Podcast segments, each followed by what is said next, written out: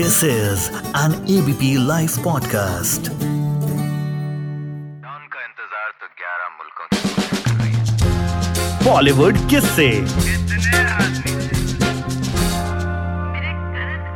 आए हैं?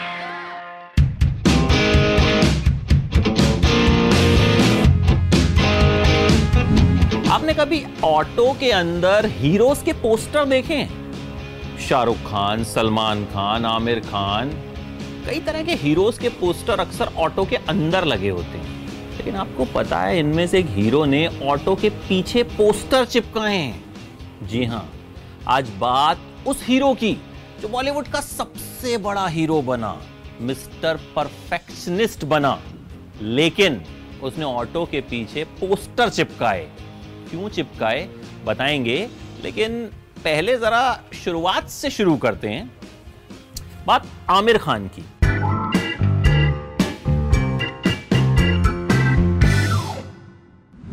देखिए, आमिर खान के जो पापा है ना, वो फ़िल्मों में प्रोड्यूसर थे। चाचा भी फ़िल्मों में प्रोड्यूसर थे। आमिर के पापा की फ़िल्में में चलती नहीं थी तो घर की हालत जो थी बेहद खराब थी। आपको पता है, आमिर और उनके भाई का नाम स्कूल में नोटिस बोर्ड पर लिख दिया जाता था। क्यों? क्योंकि फ़ीस नहीं दे पाते थे।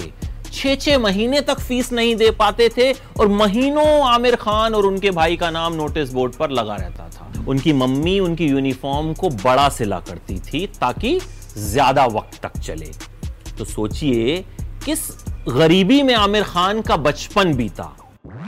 आमिर तो चाहते थे कि फ़िल्मों में आए यह फिल्मी परिवार था, लेकिन पिताजी का जो अनुभव था फ़िल्मों को लेकर, वो बहुत खराब था।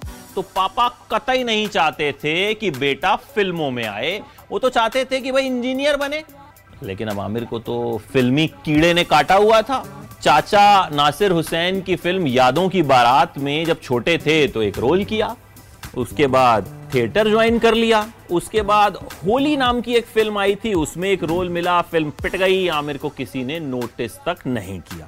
खैर, लेकिन फिल्मी कीड़े ने ऐसा काटा था कि कहा कि भाई रहूँगा तो बॉलीवुड में। आमिर ने अपने चाचा नासिर हुसैन को फ़िल्मों में असिस्ट करना शुरू कर दिया और वो बन गए असिस्टेंट डायरेक्टर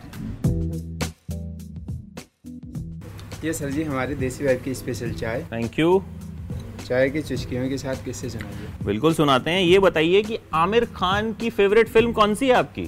सर वो कयामत से कयामत। तो कयामत से कयामत तक के किस्से सुनाए जाएँ? जी सर जी। बिल्कुल। चलिए। कयामत से कयामत तक के किस्से शुरू करते हैं? एक फ़िल्म थी मंजिल मंजिल। आमिर खान उसमें उन्हें असिस्ट कर रहे थे। लोनावला के एक रिजॉर्ट में मंजिल मंजिल की शूटिंग हो रही थी। आमिर खान और नासिर हुसैन एक बार बैठे हुए थे शाम को। वहाँ पहुँच गए जावेद अख्तर। जावेद अख्तर ने नासिर हुसैन साहब से पूछा कि भैया ये कौन है? तो नासिर हुसैन ने कहा, भतीजा है मेरा असिस्टेंट डायरेक्टर है इस फ़िल्म का असिस्ट कर रहा है मुझे। जावेद अख्तर ने कहा, ये असिस्टेंट डायरेक्टर क्यों है? भैया, इसे असिस्टेंट डायरेक्टर नहीं हीरो होना चाहिए हीरो आमिर खान के मन में तो लड्डू फूट गए कि जावेद अख्तर जैसे राइटर ने कह दिया कि हीरो होना चाहिए।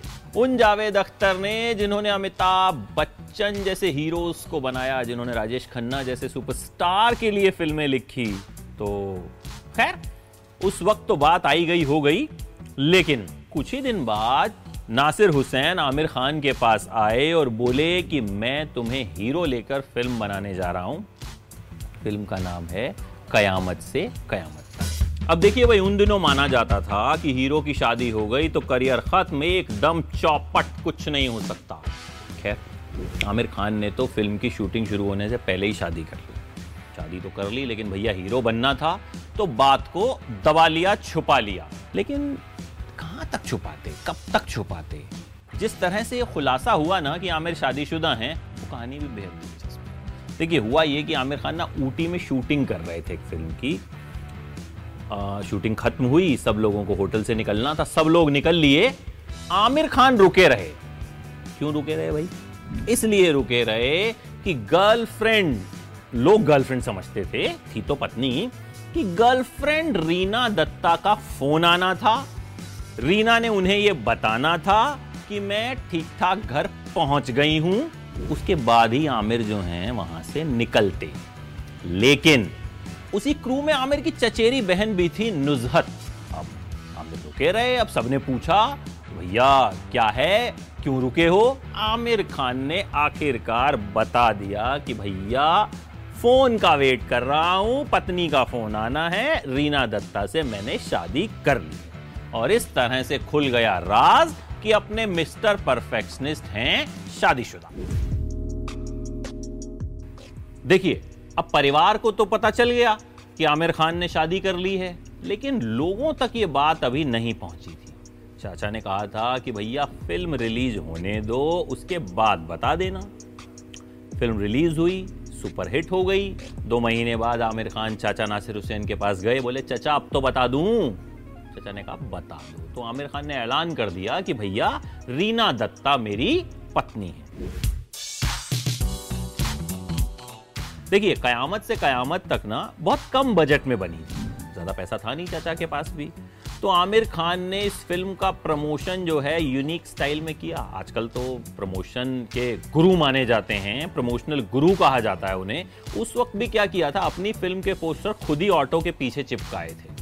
आज आमिर खान के पोस्टर, ऑटोज के अंदर क्या हर जगह लगे होते हैं? एक दौर वो भी था जब पहली फ़िल्म का प्रमोशन आमिर ने इस अंदाज में किया था।